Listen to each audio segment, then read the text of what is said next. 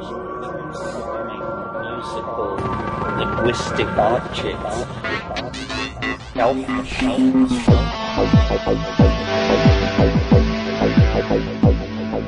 Greetings from Cyberdelic Space. This is Lorenzo, and I'm your host here in the Psychedelic Salon.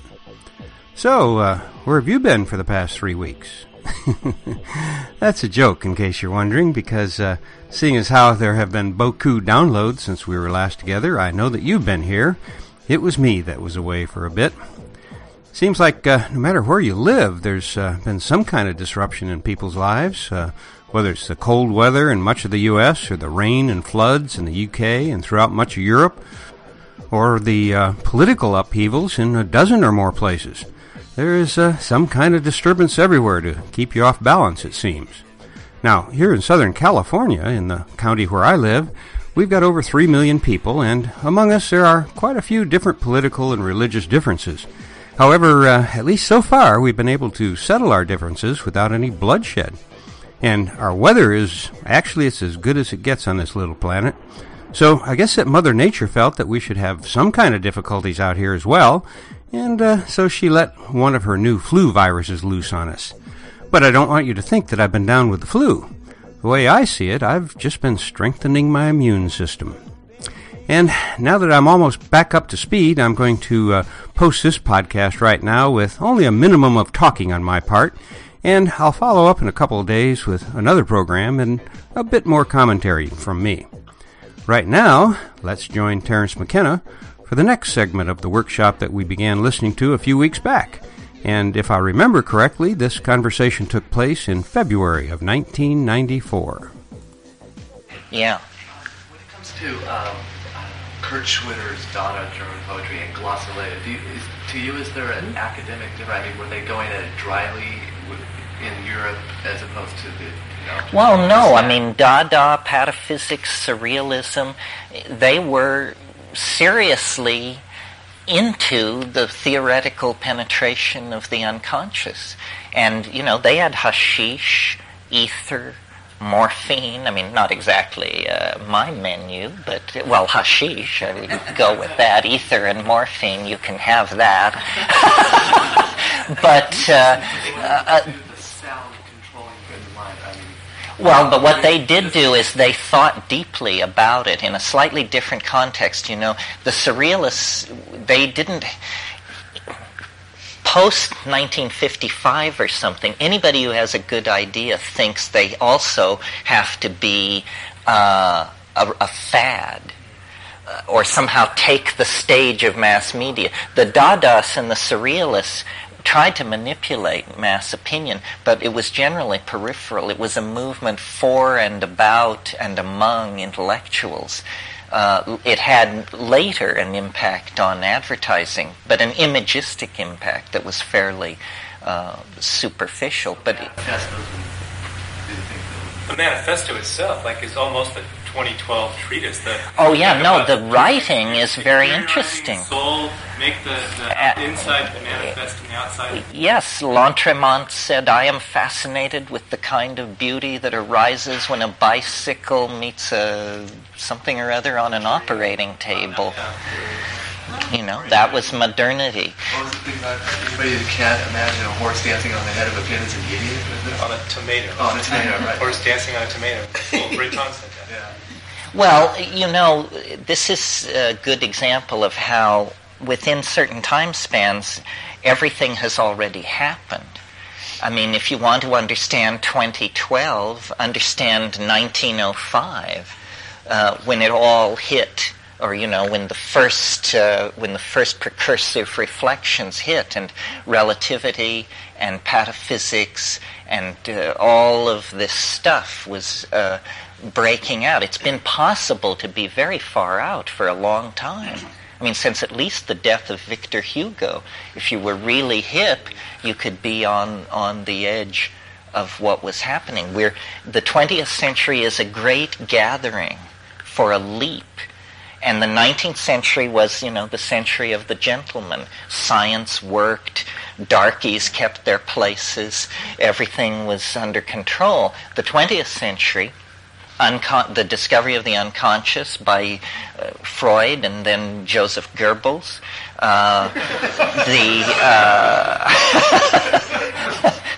you know all, all, of these uh, all of these things happened, which were basically the discrediting of Western values, and then the looking around for the way out.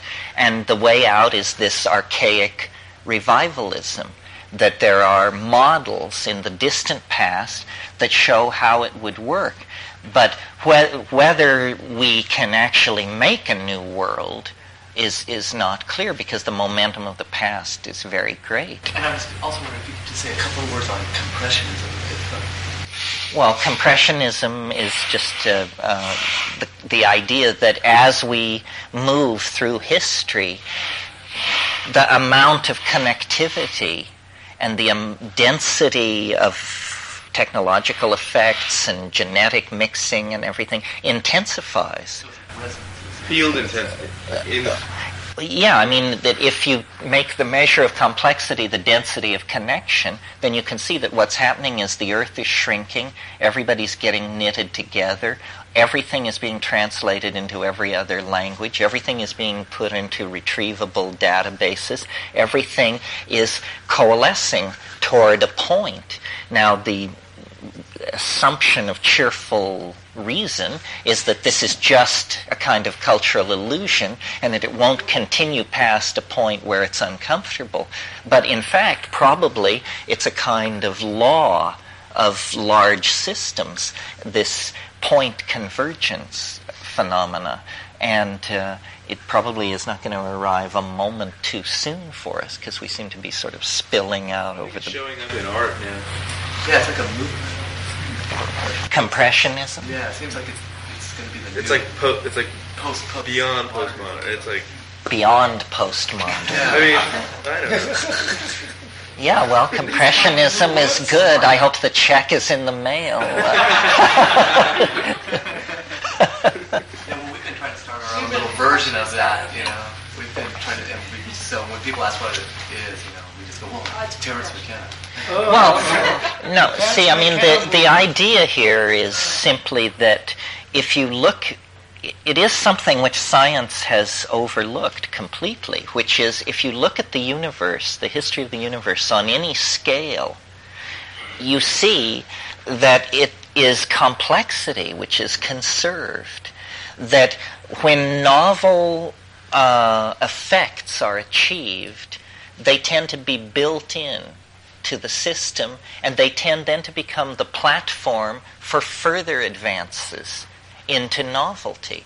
That's why, you know, biology arrives somewhat late in the history of the universe. In the last 10% of the universe, biology arrives. In the last 10% of the history of biology, uh, complex animals arrive. In the last 10% of that, conscious, self reflecting beings arrive. So, uh, this is a general law that is. Uh, has never been discussed scientifically. In fact, science claims there are distinct causal breaks between the physical and the biological for sure, and possibly between the biological and the cultural. But there's no reason to think this. And the other thing to notice is that this accumulation of novelty that's going on in time is not simply uh, a, a constant it is slowly accelerating so that the more novelty there is, the faster novelty is produced. And that's why we're caught in this kind of inwardly spiraling uh, orbit of attraction that is taking us toward some kind of a calendrical singularity. That's why history is a self-limiting process. It just it doesn't go on for hundreds of thousands of years, a la Isaac Asimov or somebody like that. It it just doesn't. It's a very brief process.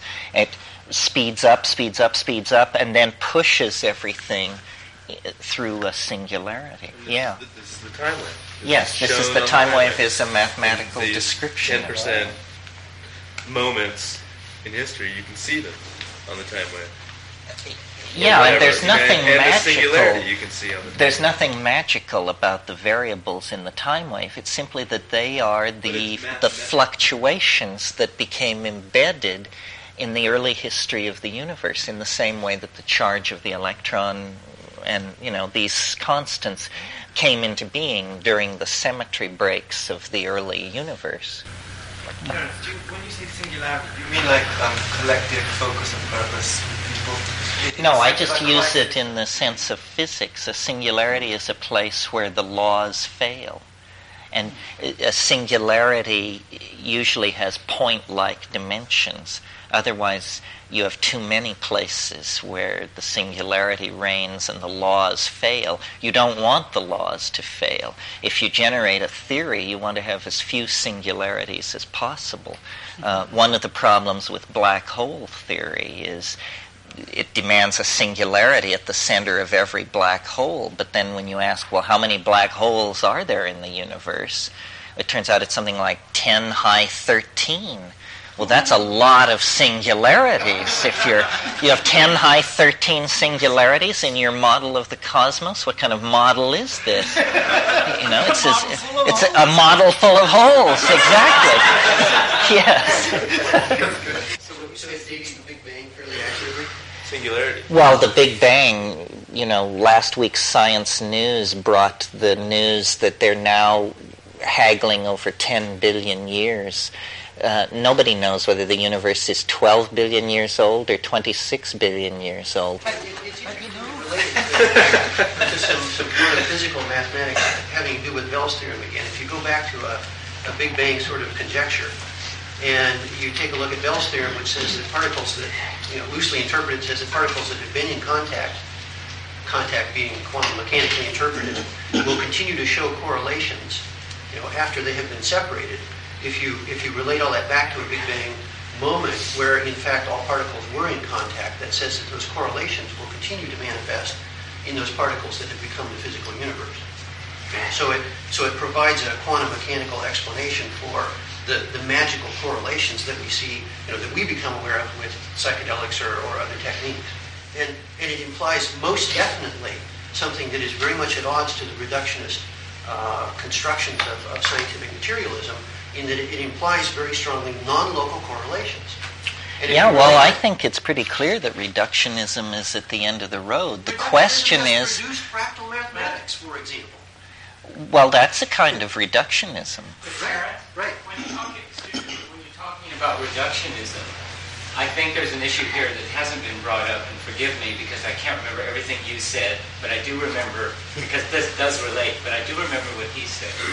And I'm very limited in asking my question because I, I'm not up on science as probably many people are much better uh, qualified to talk about, but I do know something about um, symbolic consciousness.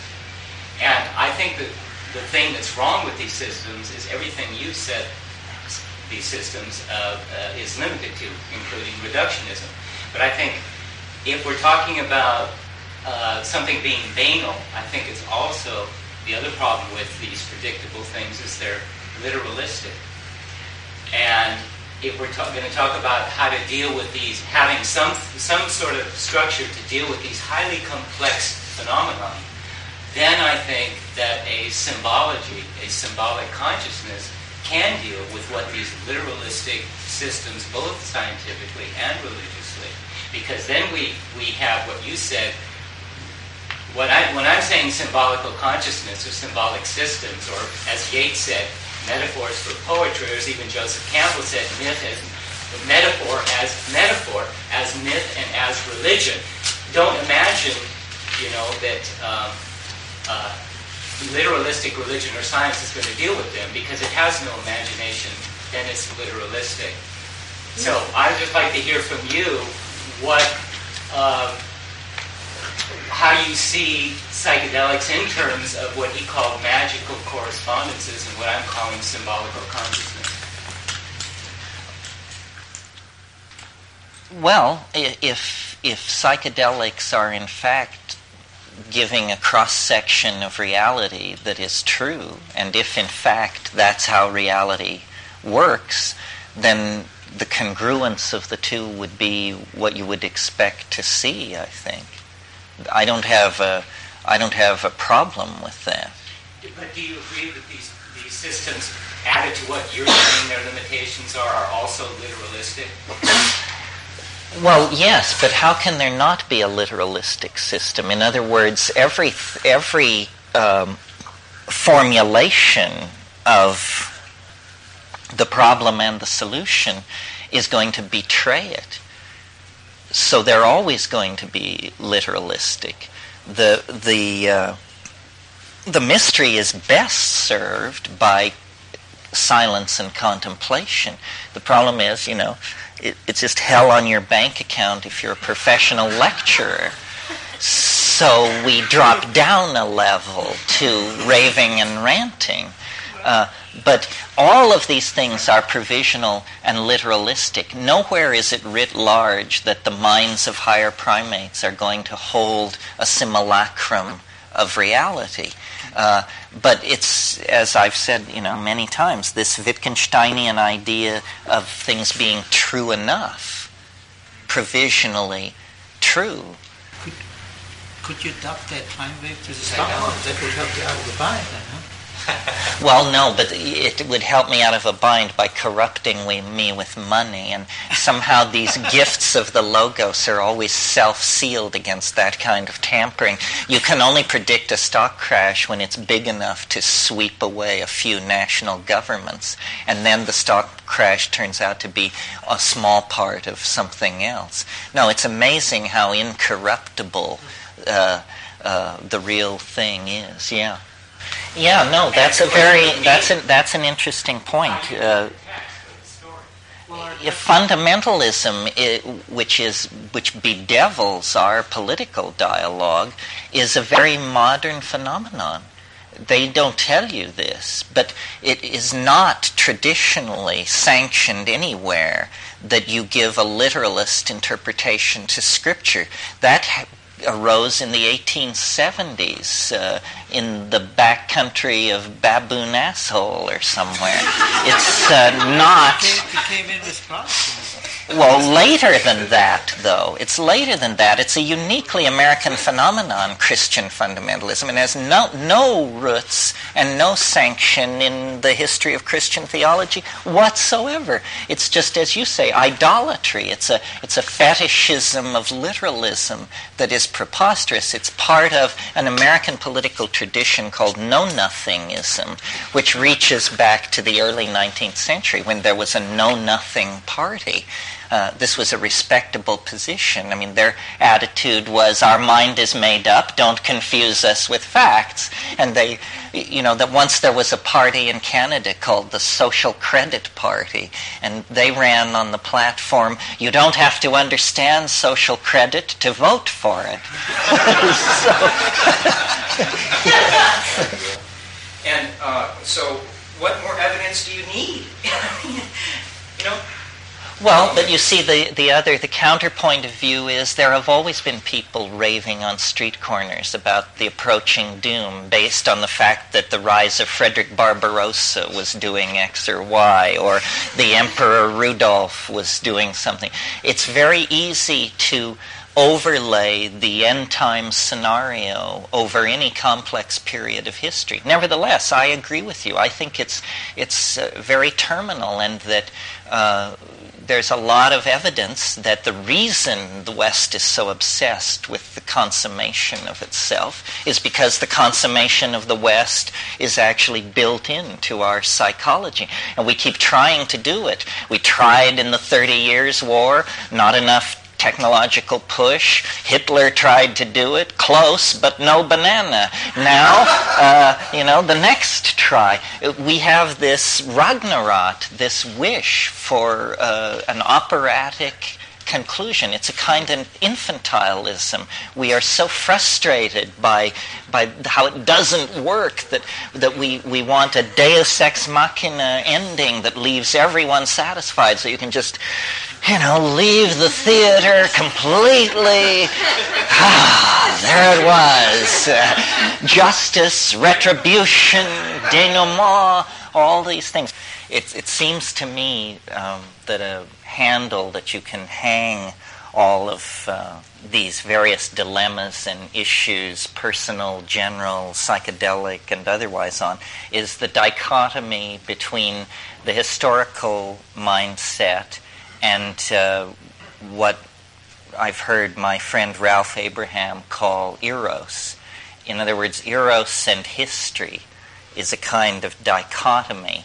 These things are like oil and water. They don't mix, they're incommensurate.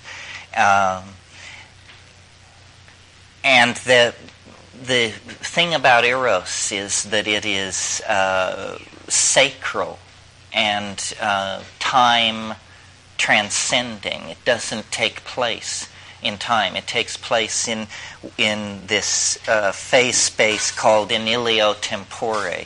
Um, Mircea Eliade talks about this. It takes place paradigmatically outside of the forward flow of ordinary casuistry. History is the ordinary forward flow of casuistry. And so things that I've called um, habit and novelty have about them facets that allow them to be discussed in terms of historicity and uh, and eros. The the notion of historicity, in contrast to this timeless, paradigmatic, ritualistic space of eros, the the distinguishing characteristic of historicity is is its finiteness and the stress on conclusion, the stress on process that is not open ended, but that comes to some kind of a close. And we have been living in a situation of history for about 5,000 years now. I mean, it's the unchallenged faith of, of uh, Western civilization which has carried that banner everywhere. And now, wherever the faith in history is resisted, the cultural lexemes have been redesigned to define that place as uh, primitive and benighted and uh, outside the mainstream. Nevertheless, this, de- this descent into history has not been uh, a particularly happy voyage. It's been fraught with progressive alienation as we moved away from some kind of dynamic, nomadic, poly- sexually polymorphic um, relationship to each other and to the planet and to the environment, and progressively into a more sedentary, population dense, specialized, and symbolically involved style of existence. And it has made possible a skewing or a um, departure from the main curve of, of, natural development as a species, and we've gone off on a kind of random walk into the great museum of intellectual artifactoria or something. And there we have adumbrated culture. Meanwhile, uh, biological change, evolutionary change in our species has pretty much halted. Everything is going on in the domain of the rewriting of cultural software. The monkey stays the same, but we trade, you know, uh, Zoroastrianism for Christianity. We trade the differential calculus for algebra. Various cultural obsessions come and go. Into then okay, so that's the characteristic of historicity. And the great exhibit that reinforces this point of view is the phenomenon of physical death, of the termination of the individual personality. And so that is the argument ne plus ultra for uh, the existential bite of this point of view. Say, look here, here is so and so. Once they were a living person and now they're a corpse. And doesn't this carry the day for our point of view? It's, uh, it's basically uh, uh, a view steeped in mortality. The other view, this erotic view, is uh, on the upswing into novelty. It's hopeful, it's open ended, it's connective. And these things um, are, are, exist in a state of dynamic tension. So that's the take on one level. But then, as I mentioned this morning, there's also this tendency toward acceleration or implosion, concentration of effect. And that then tips the scale, and you see that these two forces, which appear to be universally pitted in eternal struggle, are actually not pitted in eternal struggle because one is slowly, incrementally in ascendancy over the other one and always has been. And this is uh, uh, this uh, erotic element, which stands for spontaneity, boundary dissolution, overwhelmment of social norms. I mean, it's an archetype. It operates on every level. It operates in the personality, in the society, in physics. It's the principle of, of uh, creative disorder, you know, hail discordia and all that malarkey. It's the, it's the thing which civilization is very tweaked about and ambivalent toward because it represents a, a situation of unpredictability. It represents uh, the unexpected, innocence, the unexpected, hexagram 25. So it's the X factor. There's a famous book in systems theory called Planning on Uncertainty.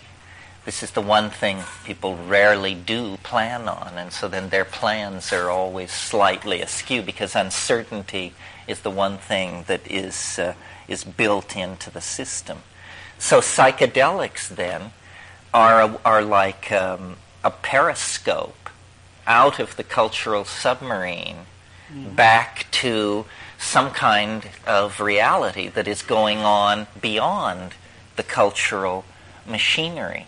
Uh, and, and apparently this is simply because the neurological programming of the brain is not so malleable as to be shaped by something as peripheral as cultural experience. It just isn't. It has to be chemically perturbed. It's a chemical engine of some sort. And the perturbation of it causes these categories, which are thought to be God sent by naive realists, to actually just begin to slip and slide and flow and reveal their provisional nature. That's the thing, that it turns out all these models of reality are provisional.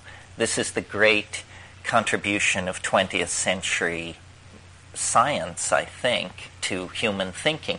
The abandonment of the search for truth and the uh, uh, satisfaction with what are simply called sufficient models. You know, if the model accepts the input you are aware of and gives you the output you are aware of, the model is said to be a close enough approximation to the thing that further questions would be tasteless to pursue. But everybody now understands that uh, uh, this is not truth in any scholastic sense. It's just, uh, it's just modeling.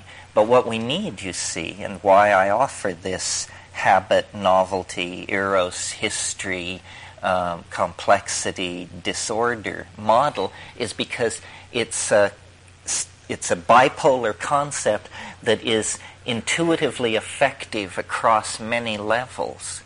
The problem with science is that the explanatory power is enormous, but the bottom line is incomprehensible and does not come tangential to experience. What, eh, you know, an explanation that does not come tangential to experience is some kind of con job however mathematically elegant and anchored in tensor equations of the third degree and so forth. It means a fast shuffle has taken place. You started out with gold, and now what you have are pieces of paper with some prince's picture put on it. And, uh, you know, hmm, uh, somewhere along the line you were dealt out of the gelt in that game. Um, Well, i you know, you can talk about this in very specific terms. It's very interesting that uh, this hormone ad- called adrenoglomerulotropin, which occurs in the pineal gland, actually, when analyzed, turns out to be 6-methoxy tetrahydroharmalan. It's a beta carboline. DMT occurs naturally in the human metabolism, uh, and DMT clearly impacts consciousness both in its hallucinogenic intensity but also in the speed with which the reaction can be turned on and off. You know, it's very fast quenching. Clearly, ordinary consciousness, the process of thought, of reverie, of recall, depends on a series of very rapidly uh, expressed and degraded chemical reactions. I mean, literally, chemistry going on at the speed of thought. So uh, tryptamines play a role there. It's also interesting that as you ascend the animal phylogeny, the concentration of serotonin in brain tissue increases, and serotonin is 5-hydroxytryptamine. There is a mystery about these, uh, these tryptamine and serotonergic molecules, uh, the relationship between um, eros here, but more specifically sexuality, and the DMT flash, where you know these two, well, like orgasm and the DMT flash, these two physiological phenomena are very close together in a matrix of experience where there's nothing else really around them. And yet, orgasm is a generalized human phenomenon, the DMT flash extraordinarily rare, one uh, mediated well, I don't know that much about orgasm in terms of the chemistry, but the other clearly mediated by neurotransmitters. Probably both are. And, you know, though I've read a lot about theories of human emergence and so forth, nobody has satisfactorily dealt with the relationship of our sexuality to the emergence of consciousness. That, first of all, all monkeys are fairly highly sexed, but many monkeys have an estrogen cycle, you know, and their bottoms swell up and they go through all that. We don't do that. Uh, we are uh, capable of conceiving children throughout the annual year. All of these things somehow impinge the sexuality and the consciousness and the proclivity for symbolic activity all somehow meet in the, the psychedelic phenomenon, but you know, we're pre paradigm here. We can't quite put together what it all means.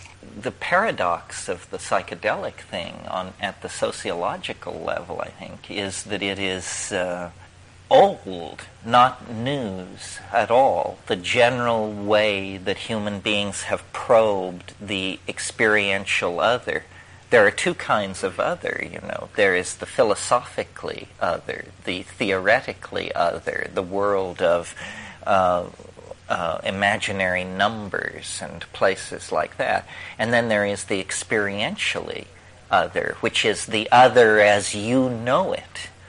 And some people don't know it at all because they lead very pedestrian lives, or, or maybe they only encounter it in fevers and dreams, or life transforming crises that come v- very rarely. Uh, but if you, but it is an accessible dimension, and uh, one can push and then have these uh, experiences of the other, and they they uh, then feed back into the life of the culture. It's um, it's a paradox, you see. I mean, the bigger you build the bonfire of understanding, the more darkness you reveal. Because, you know, mm-hmm. just necessarily, as mm-hmm. the sphere of understanding expands, the surface area of ignorance grows ever larger. The enterprise of knowing is itself defined by the fact of, uh, of unknowing. And, uh, you know, the fact that mind is chemically based and the fact that we are beginning now to understand and take apart the mechanism of cognition is leading to the obvious conclusion that, in a sense, we can design our, ourselves. I mean, we've always done this, but by very ineffective and uh, sort of brute methods by inquisitions and hortatory religions and hanging people in the public square as a, as a cautionary example. But, you know, pharmacology holds out the possibility, and I mean pharmacology in the broadest sense, like up to and including these electronic media, holds out the possibility that we can become whatever it is that we feel gnawing at our souls trying to get out. Uh, but then the question is discovering what that actually is. You know, birthing the angelic, demonic, Faustian uh, soul of the species. We don't know exactly what we are when all natural law falls away. Uh, when uh, you know the design process when the law of gravity is canceled, when the laws of budgetary constraints are canceled, when all restraints are lifted, then what kind of thing flowers flowers out? But if the historical process isn't conscious, and by that I mean under the aegis of eros, I associate eros to consciousness here. If the historical design process isn't conscious, then it will be phonic, it will be unconscious, as it has been. Mm-hmm. And then it has the character of a nightmare. I mean, that's what the 20th century is like. It's like, mm-hmm. uh, it's like a nightmare. It's like lurching from one chaotic, catastrophic unfolding of meaningless concatenations to the next, you know. My notion of how this worked in the past was that these psychedelics were like uh, pipelines to, the, to what I called the Gaian mind. The Gaian mind being the complete set of superimposed um, control systems that keep the planet a working organic entity. And human beings were, were part of that and very tightly aligned because control in bio uh, in in ecotomes is achieved through uh, signal transfer, and it can be chemical or auditory or, or linguistic, and uh, for sure. The early human population was embedded in this kind of a control system, and psychedelics, I think, were probably the way that this was done. That actually, you know, it reminds me of this graffiti I saw once in Colombia. It had a picture of a mushroom on a wall, and it said, Without this, you are not yourself. Uh, well, that's sort of the notion that a person who does not take psilocybin is, sli- is dysfunctional. Uh, because it's an it's a necessary part of the way people fit into nature, and if you don't have the, the psilocybin glue interfacing between you and nature, then there has been a breakdown in mental hygiene. And, uh, you know, the equivalent of psoriasis or something is on the way. Uh, and, and as soon as that connection was broken with the invention of agriculture, you see then a very sudden proliferation of neurotic behavior styles and cultural patterns which are maintained up until uh, the present day. Uh, this thing we hinted at last night about how uh, probably the male percentage of the population is maintained at artificially high levels, and that this has been going on throughout history. Probably the natural ratio of males to females is something like 30% to 70%, perhaps even lower. But uh, agriculture and food supply, a whole bunch of things conspire to make it possible to make those numbers closer to 50-50. It's unusual in a mammalian species to have sexual parity of population like that. And the fact that the dominator cultural style is maintained by an excess of males points a certain direction toward the way things could politically re- be re-engineered in the future to correct that situation. I always think of what Graham Greene said in one of his novels. He said, I want to be on the progressive side that survives. That's sort of where I come down. Somebody else? Yes. You keep on saying the monkey stays the same. Now, if change. Uh, no, I agree. I'm just a show me kind of guy. But I mean, while we're waiting for somebody to get better at guessing cards, uh, the entire Library of Congress has become instantaneously available at the stroke of a few keys. Where the psychic abilities are increasing is in the technological excreta of the society. Uh, as I said last night, we are just like the genitals of our machines. The, it, what the power of the hardware that we're generating around us is yet unplumbed because nobody has written software powerful enough to take advantage of what uh, the hardware can do. There's an ever expanding horizon of unplumbed freedom until we figure out what we can actually do with these technological capacities that have been uh, have been produced. Yes, I think that the precious uh, boundary between ourselves and our machines that a certain brand of anxious humanist is uh, uh, worried to preserve is just a bunch of malarkey. And that it's perfectly clear now that the human world means uh, the soft tissue that runs around having affairs and migraine headaches. And it also means, you know, the hardware that sits in the basements and in the skyscrapers and in the super cooled, air conditioned rooms where the entire uh, unconscious of the culture is in storage. Uh, that's what this database is. It's the dreaming brain of the over species.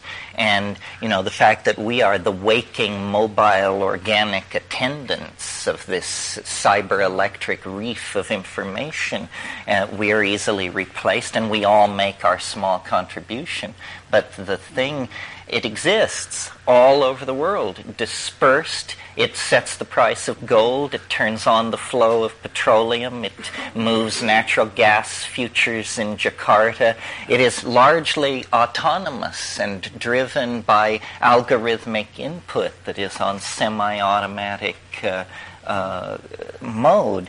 And so, you know, we imagine that it's human civilization run by human beings. No, it's just civilization run by the mysterious forces that get you to join book clubs and take certain drugs and to watch certain things, buy certain things. Uh, it, it's, it's very interesting. It has a will to its own, a complexification of its own. And I think unless you psychedelicize yourself, we tend to be so embedded in its assumptions that we don't see it. And then when you do psychedelicize yourself, you do see it, and then the problem is to not freak out about it, about the uh, you know, the implications, that's what I've always said about the psychedelic experience. The implications are so appalling because, uh, you know, what does it mean that you can, that, you know, what does it mean? What does it mean, Mr. Natural? Don't mean shit, isn't that the answer to that? Olaf Stapledon wrote a book called A Science Fiction Story, Last and First Man, and he has a, a, a vision in there that's very close to what you just created. Well, I, I would like to think, you know, that everything is knitting together, that the entire universe is an engine for producing ever more advanced states of novelty and connectedness, and that ultimately aesthetic uh, concerns are what will rule, and that you know a weird kind of beauty is trying to manifest itself through the process of history, through the design process. Uh, but you know, I may be wildly optimistic. Uh, but I just can't imagine that at the pinnacle of all this organization would come then man, the final act, and that it would just be complete chaos. That seems a bit much. Since we are the coordination of all the processes which preceded us, isn't it then reasonable to suppose that there is a certain coordination being expressed through us? I mean, nature does proceed by sudden leaps, lurches, and transformations.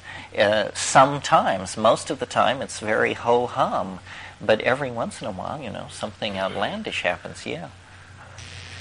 I don't know, it's an interesting question because uh, the character of the psychedelic experience is so futuristic in my experience, and I think in the experience of a lot of people. Well, that concept futuristic is itself fairly modern. I mean, as recently as 200 years ago, when Blake was writing, he didn't use the word future, he used the word futurity and said, you know, and in far futurity, so forth and so on.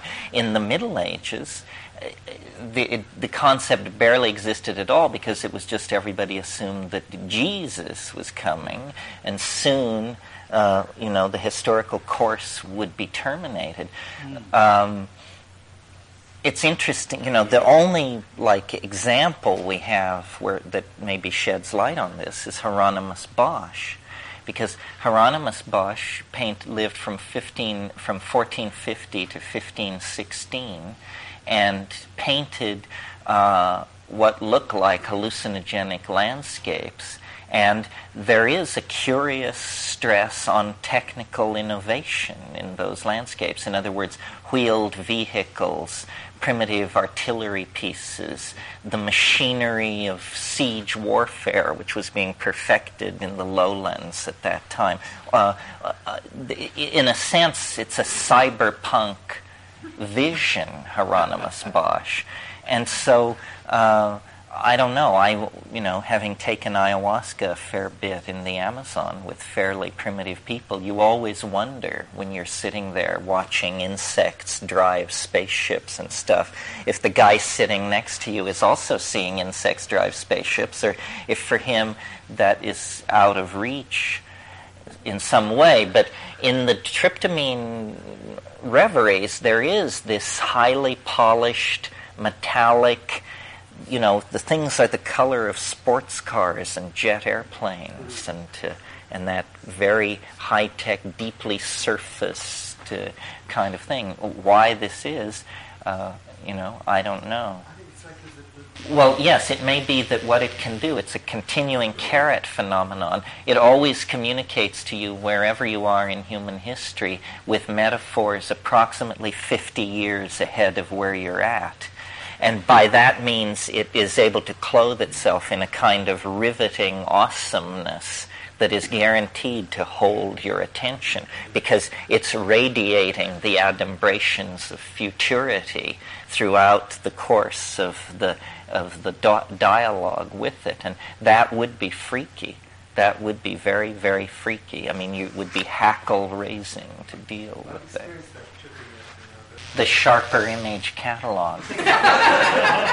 See, it's a it's a weird impulse. It's it's somewhat sadomasochistic. That's why it's called the sharper image. You see, because it's this it's it's again this dichotomy. It's the erotic, but now ergonomically styled and resold back to you as a machine. Obviously, the ultimate product. We're already seeing this. The ultimate product is the self I mean, if you could find a way to deal the self, everybody would be your customer. And uh, th- that's what virtual reality, teledildonics, phone sex, all of these informational, erotic, uh, uh, imaging industries are all about. The self is big business. It's also potentially non polluting as a product, provided that you package it sensitively. You understand what I'm saying? Yeah, over here. You know, I, I'm not sure if it's a, painting of the screen. Well, yeah, in the sense that these are these experiences cast doubt on the whole model of reality that we're living in. This is this is the thing. See, ideologies seem to be actually like um, structures more appropriate to large groups of people, so that we could say reasonably, what do the Germans believe about X? But we couldn't say of a given person, you know, what is your ideology? People don't have ideologies. People are just trying to make a buck and stay afloat, you know. So uh, we have an ideology in this country which says elves can't happen. That's the official word on elves. Now we're all embedded in this official edict on the elf question. But nevertheless, we all have our experience. And in the same way that a single atom of gold has properties that are different from an aggregate of millions of atoms of gold, a single individual making their way through the world has a far more anomalous set of experiences than any statistical measuring of the average experience of most people.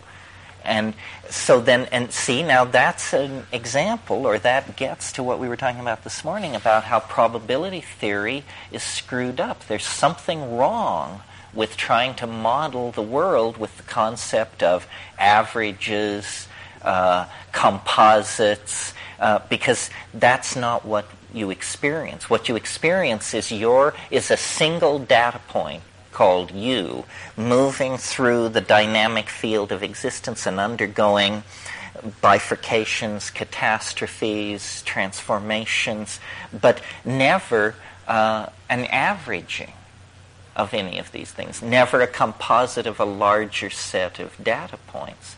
So somehow this, the, the, the smoothness and hence the boredom that comes into reality with a concept like statistical mean uh, is in fact a hallucination or an artifact of the ideology.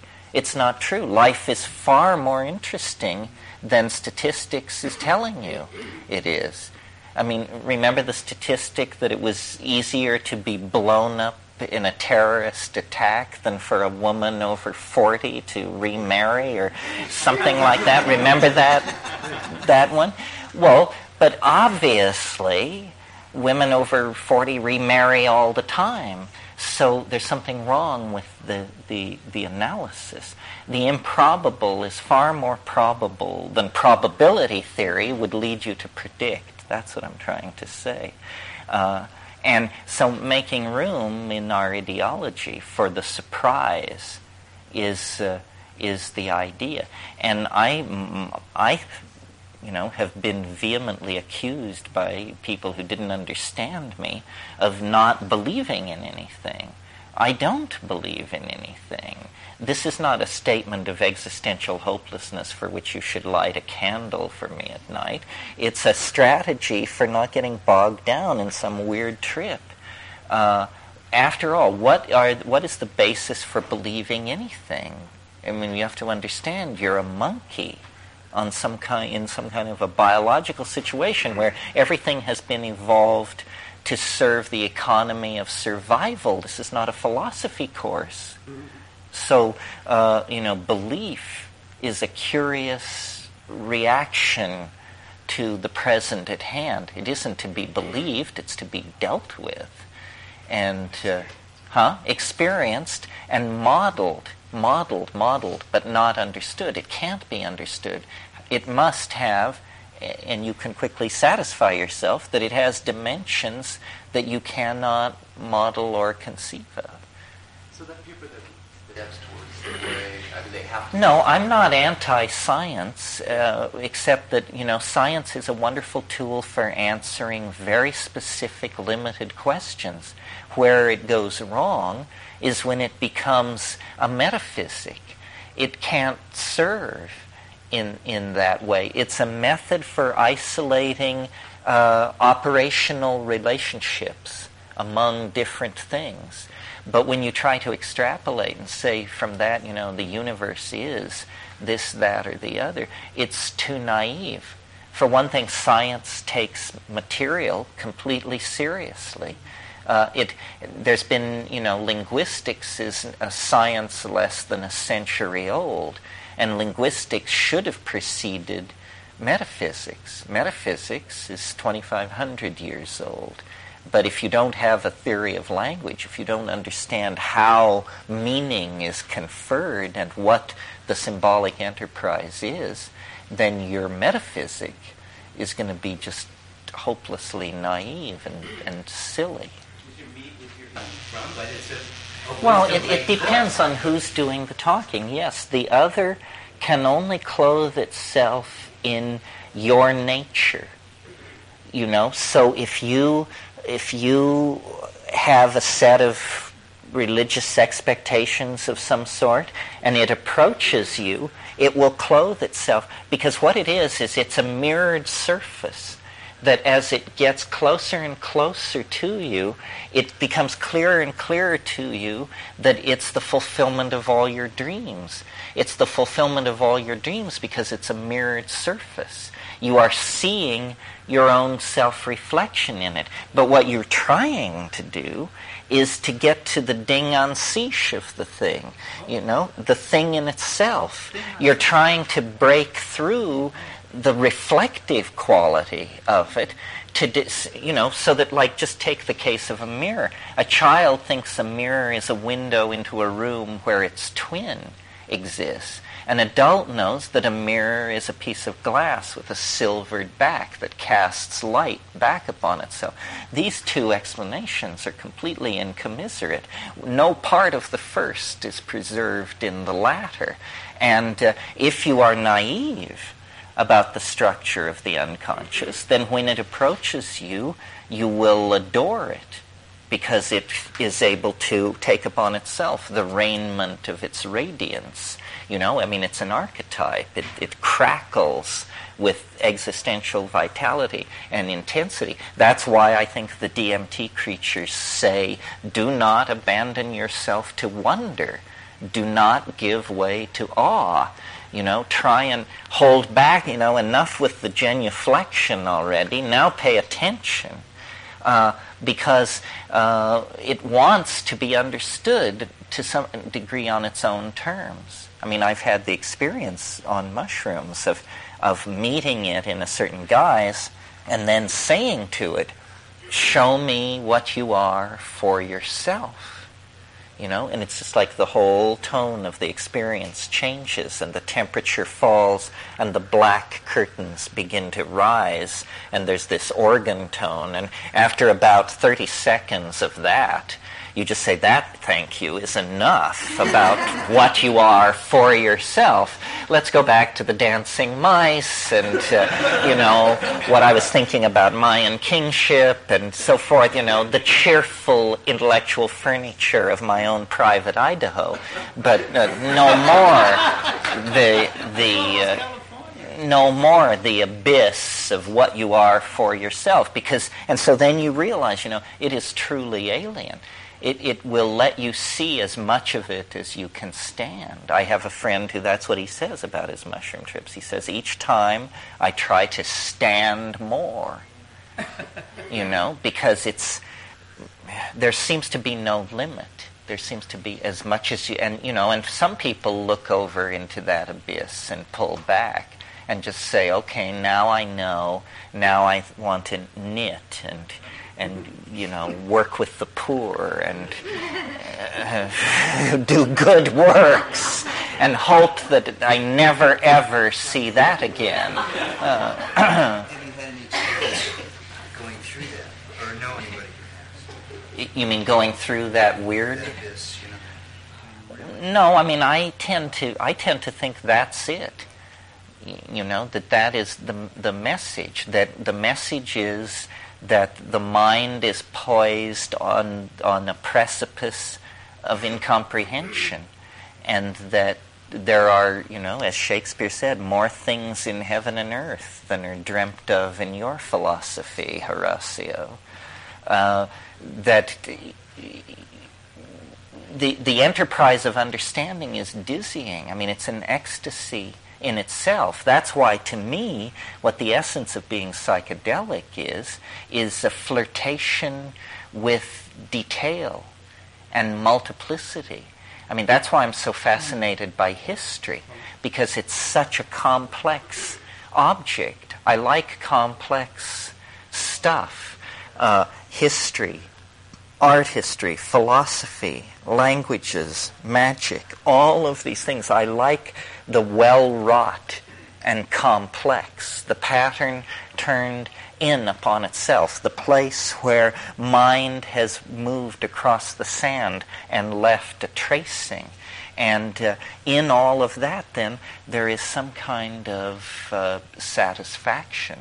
You know, in ruins, in old books, in forgotten places, in the places where people haven't been poking around so long. I mean, the river of cognition is broad and deep, and many people are, you know, worrying about, uh, I don't know, The Simpsons or something like that. But uh, over at the fractal edges of the great river, the, the uh, peculiar, the bizarre, the little dealt with is uh, flourishing. Yeah. Could you talk a little bit about uh, ego death on psychedelic trips and if it's related at all to that area of weirdness that people look at when they say, you know, show me the experience for itself? Well, I, I think the issue for uh, male personalities, dominator personalities, strong egos, so forth, with psychedelics is the issue of surrender. That you really do submit the all the, the you know the beef that goes on with these other schools of spiritual uh, uh, aspiration that psychedelics are too easy or that they you know it's not done incrementally year after year following the strict teachings of the guru. Well the real thing is an act of self-abandonment an act of giving yourself over to the greater force of the universe. And this is very hard to do, and it doesn't get easier, I think. The more you do it, it maybe it, it gets harder. But I think that that's the way you advance, that you, you cannot advance by direct frontal assault on the mystery. And all occult schools uh, uh suffer from this belief that it's an act of cognitive uh, assimilation. It isn't. It's an act of boundary dissolution that you achieve by doing something radical. And the something radical is getting loaded.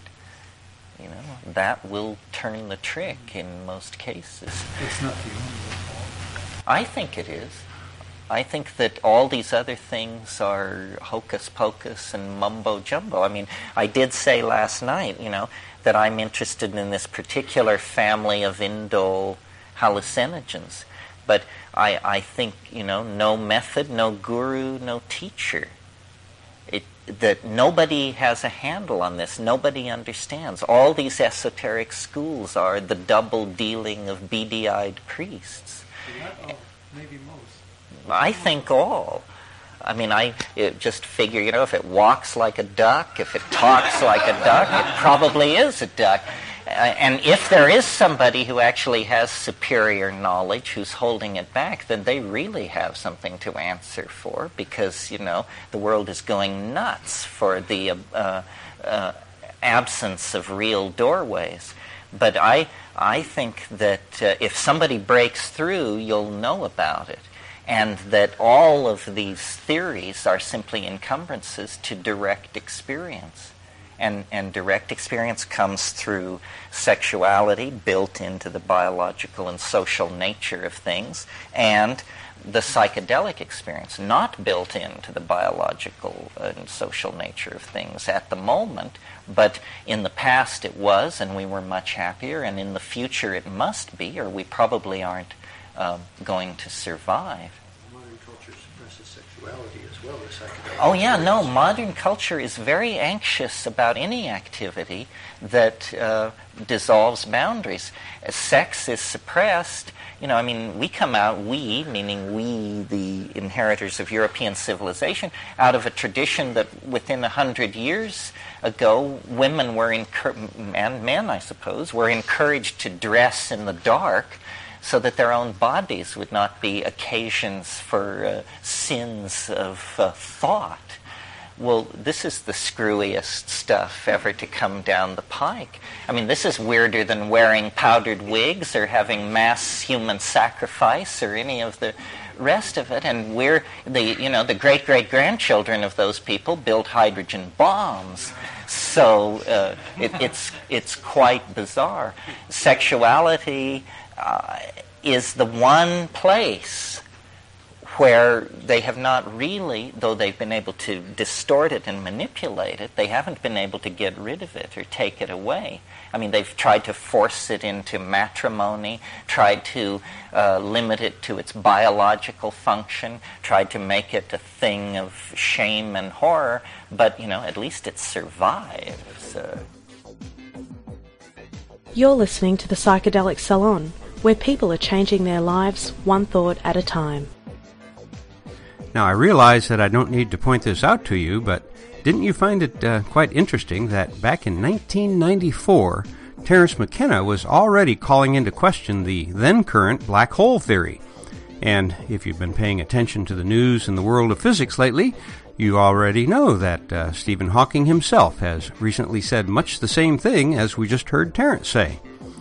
Of course, that's my uh, layman's take on it, and uh, perhaps one of our fellow saloners, who is also a physicist, will post an explanatory comment about this in the program notes for today's podcast, and uh, let us know that uh, most likely I've probably misunderstood what uh, Hawkins was saying.